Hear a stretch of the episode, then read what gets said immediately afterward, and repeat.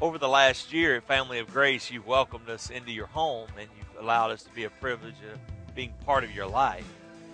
As we've began to develop our television ministry and we're looking forward into the new year, as we're planning and uh, praying over what God would have us to do this year, we would like to know if this television program has been a blessing to you and your family as we make plans on the um, viability for the new year.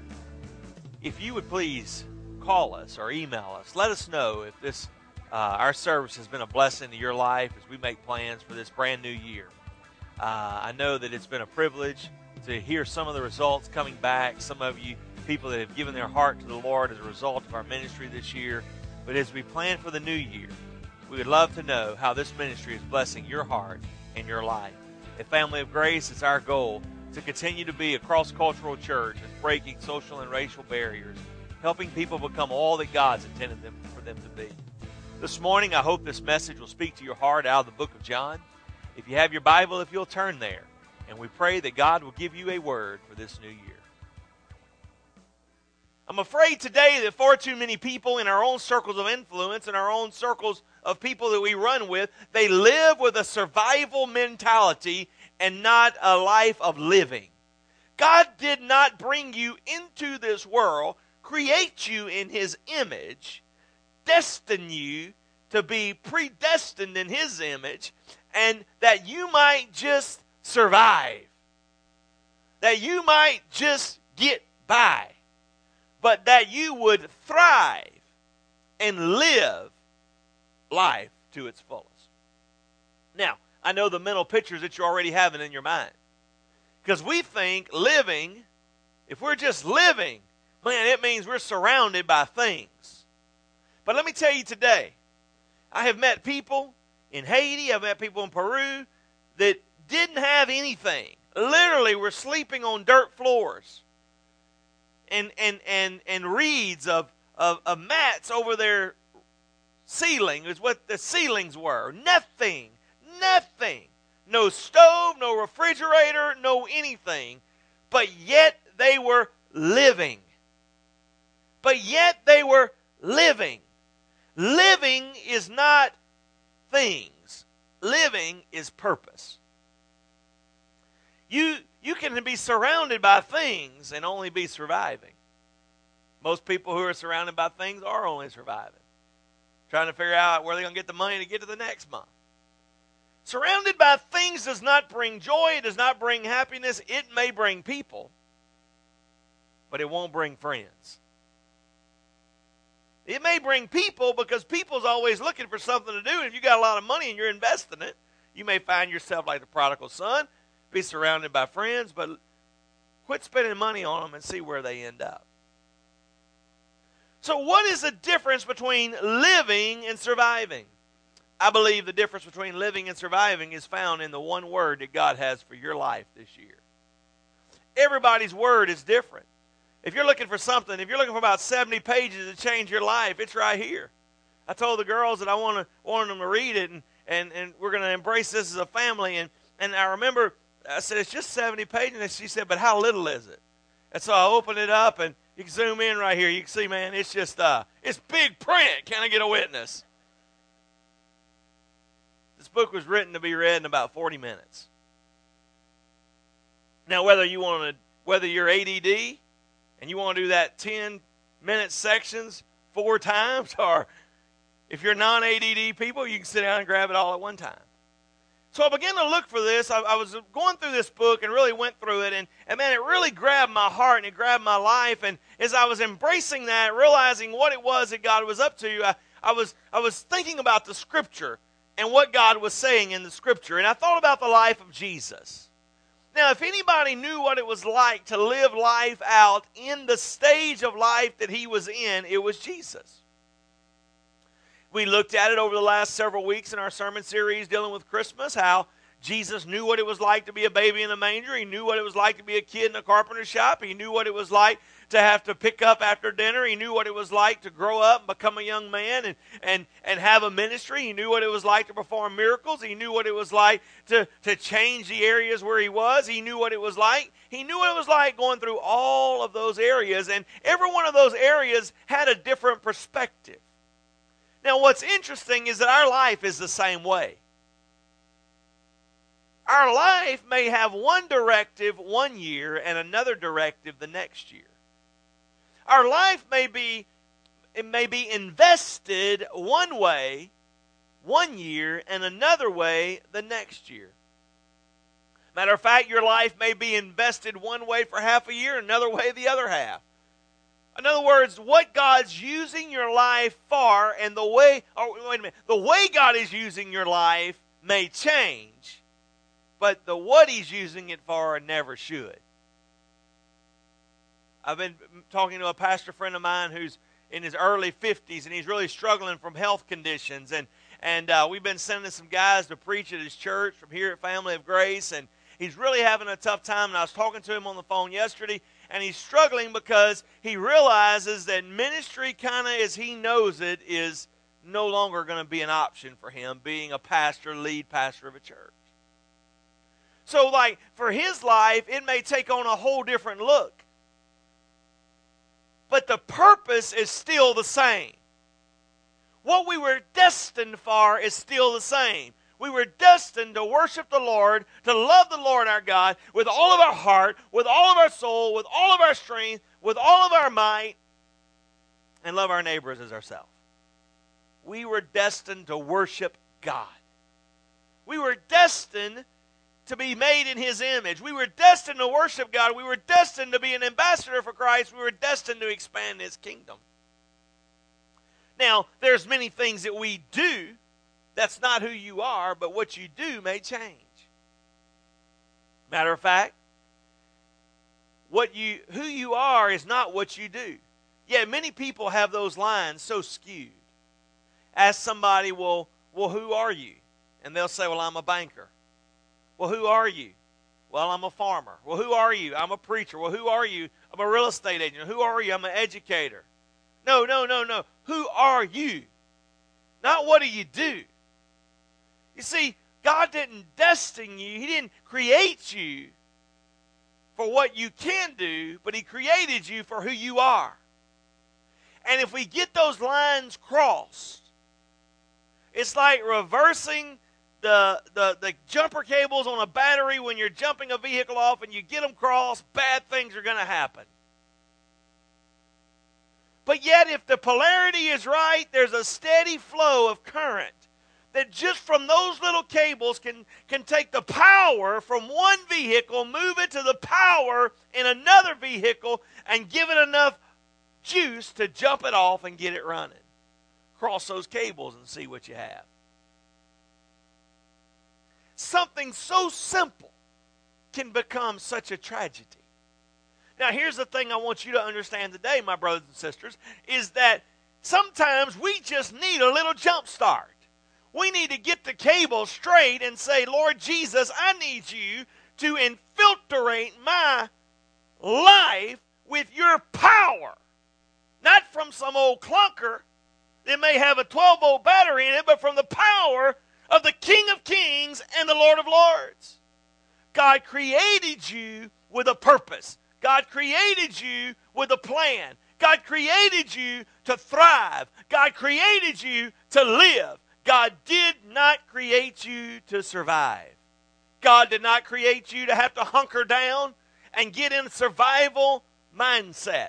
No, God said, I want you to stand up. I want you to be accounted for. I want you to live. I want you to live well when everything's going right. I want you to live well when everything's going wrong. I want you to live for me when everybody's behind you. I want you to live for me when everybody's against you. I want you to live for me and thrive for the purpose that I created you for and existed you for, and God will begin to see great things happen in your life. I had an interesting conversation with a guy who was uh, in wealth management and uh, it manages people's wealth. Takes their money, helps make them more money, better investments. I was talking to this guy and I said, Well, maybe you can help me. And he said, Well, you know, I'll be honest with you, Pastor. I was like, oh, here it comes. There's no help for me. He said, I really don't live by the principles that I lead other people's finances by. I said, do what? What kind of hypocrite is this? He said, well, people hire me to manage their wealth to help multiply their wealth so that their wealth can outlive them. He said, but I really give most of mine away. He said, we don't live for the future, we live for today. And as a result of always taking my wealth and giving it away, God always has a way of giving it back. Now, boy, there's a concept. And see, it's not logical. Matter of fact, there's probably very few people that even know that.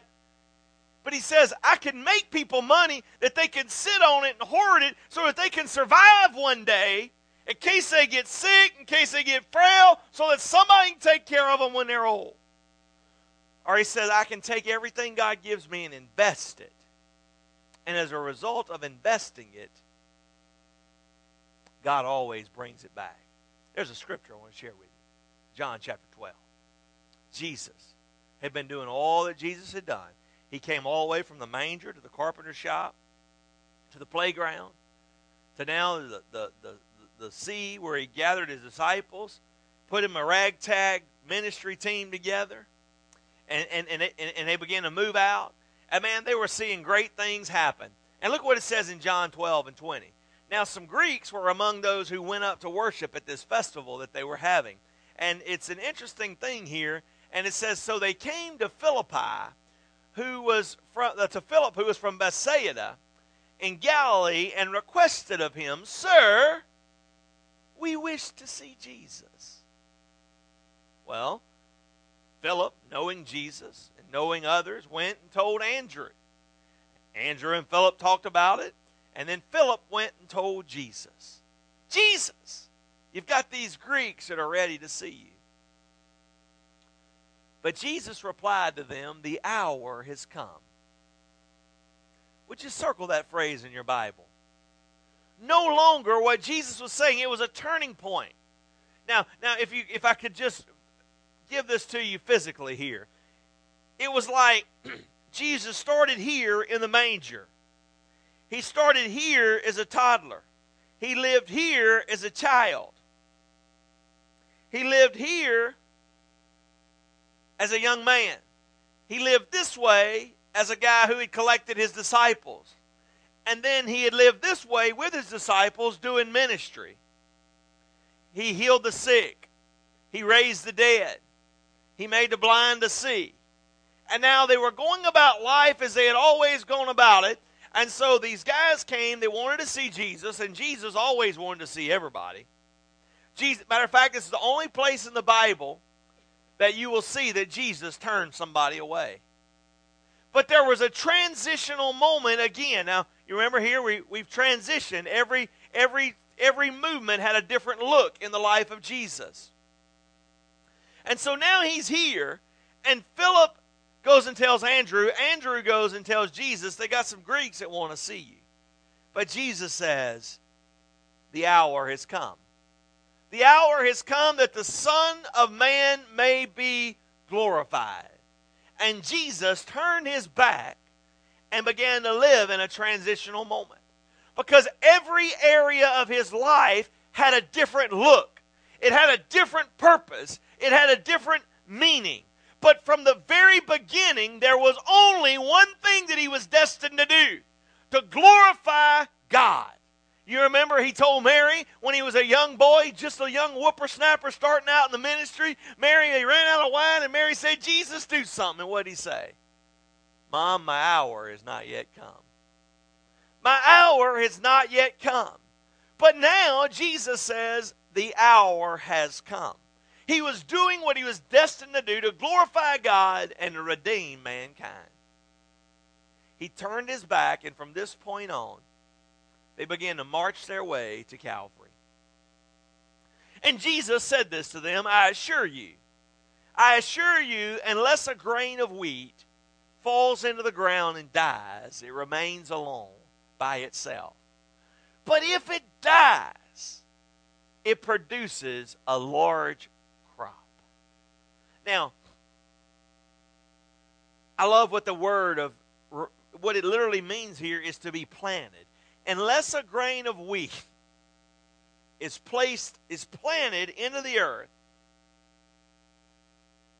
and it dies, it remains alone.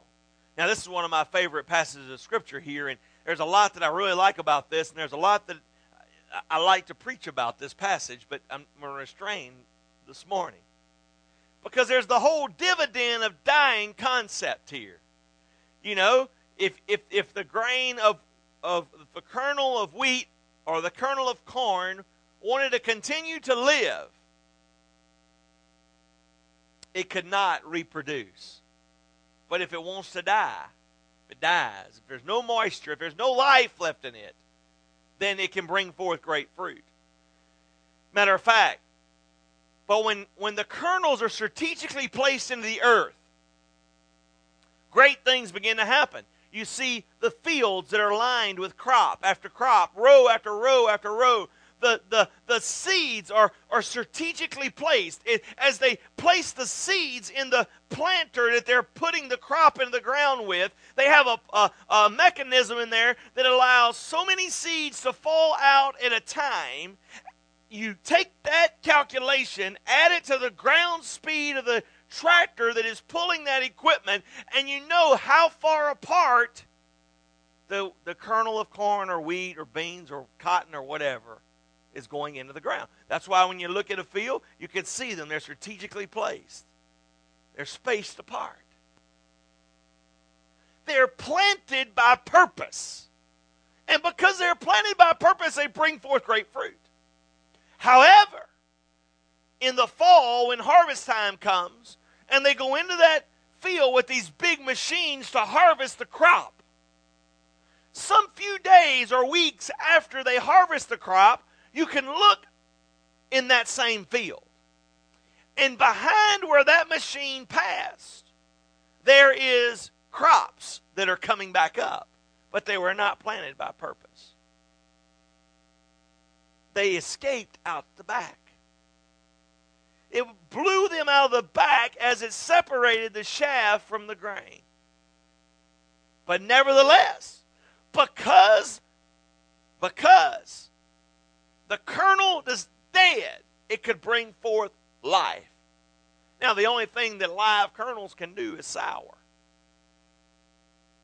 When pulled apart, all it can do is sour.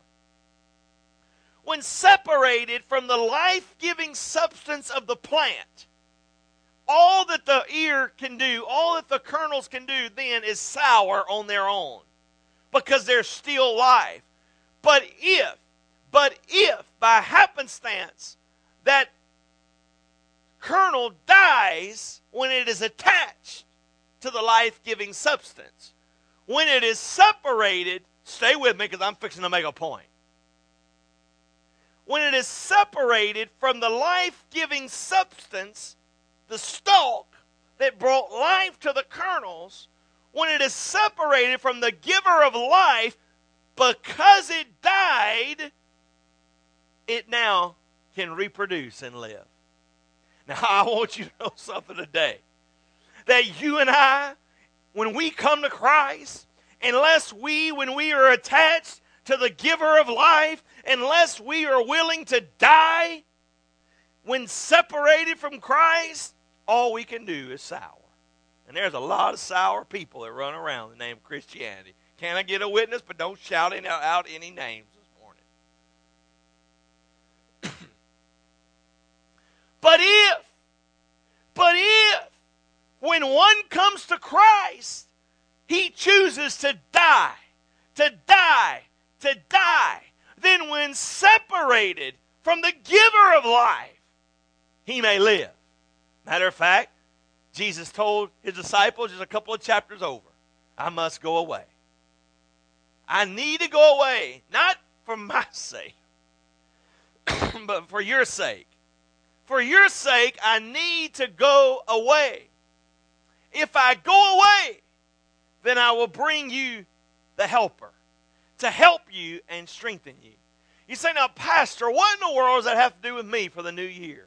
I'm telling you today, I want to encourage you as your pastor to grab hold of the mercy seat of God, to come running in the arms of Jesus, run to the King of Kings and the Lord of Lords, the giver of life, and say, Lord, I die to myself, I live to you, that I might live and be fruitful, that I might thrive and not just survive.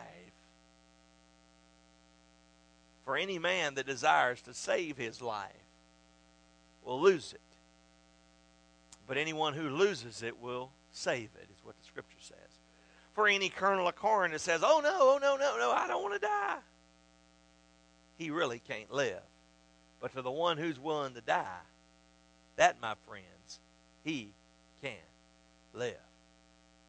In this new year, the one thing, go back with me to the life of Jesus. It pivoted, it looked different, he had a different thing for each stage in life. Just like for me, last year, the, the one thing that I believe God rang my bell upon was, was that I would become a disciplined man in many areas of my life. Sometimes, man, I was knocking it out of the park. Sometimes I was hitting a triple. Sometimes I was striking out. But you know what? I kept on swinging. I would get up when I connected with the ball, so to speak. I would be happy and march around the bases. When I struck out, I didn't go sit in the dugout and say, Oh my, I missed the mark. I can't do what I want to do. I can't do what I'm destined to do. Oh, woe is me. No, sir, no, ma'am. You get back up and you say, Lord, I, Lord, I struck out. But you know what, God? I am back here again. I am swinging again. I want to keep on living out the life of discipline.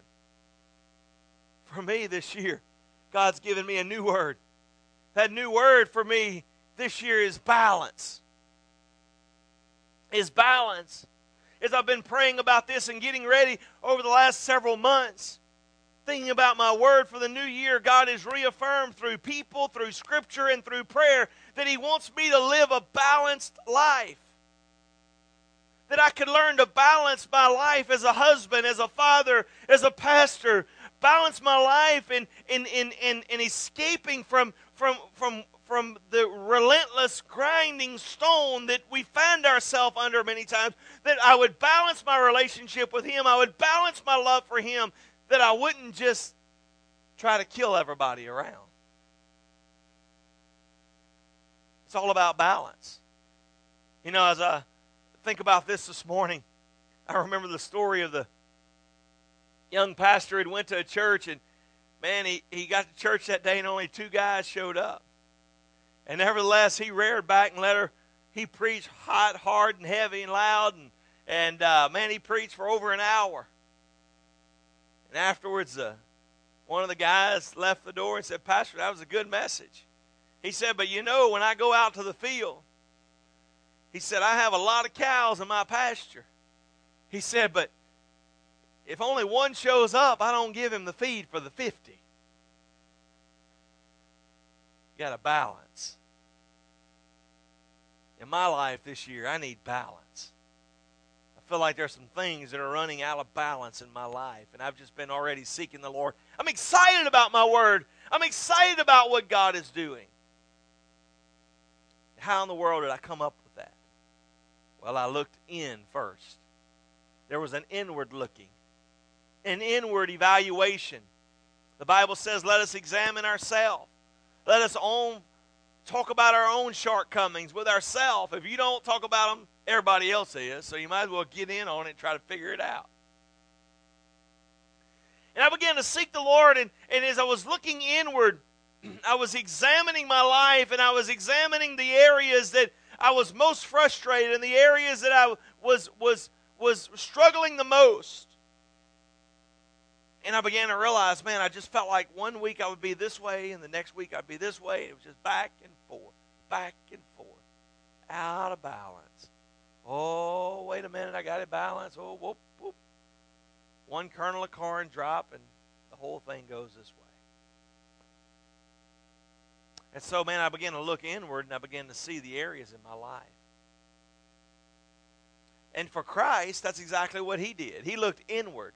He said, What is my purpose? My purpose is to glorify the Son of God.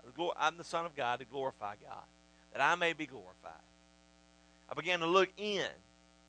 And then after I realized, okay, here's where I think it is, then I began to look up. And I began to look up towards God. And I began to say, God, you know, is this is this is this an emotional thing? Is is this some passing theory like a resolution? And I began to think about that, and I began to search the Lord, and I began to search the Scripture. And I began to say, God, what do I, what do you, what, Lord, in this new year that's not even been touched yet, what is the thing that you are wanting to do the most in my life? And he spoke back and he said, Son, you need balance in your life. And you say, He talked to you like audibly like that? No, it was much louder.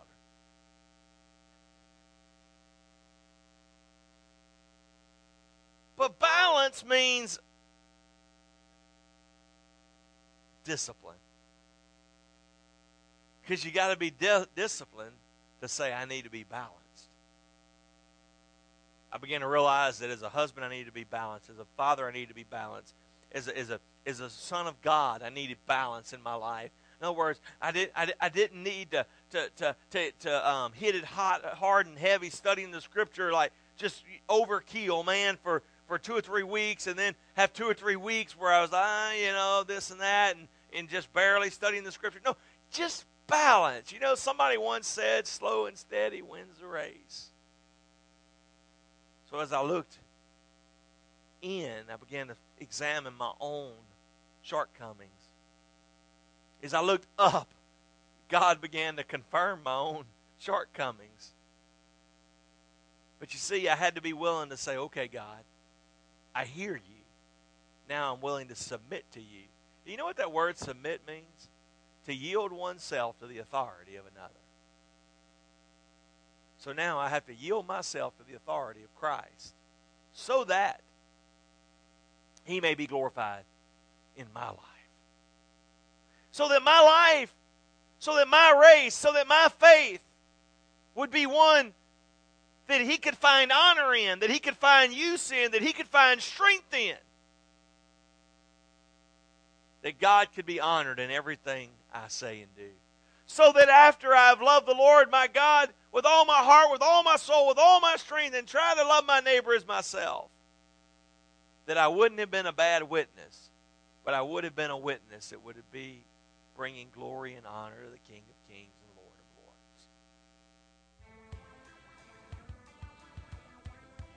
this morning, if this message has spoke to your heart, I pray that you will seek the Lord with all your heart, with all your might, with all your mind, and with all your strength as to what is His direction for your life this year.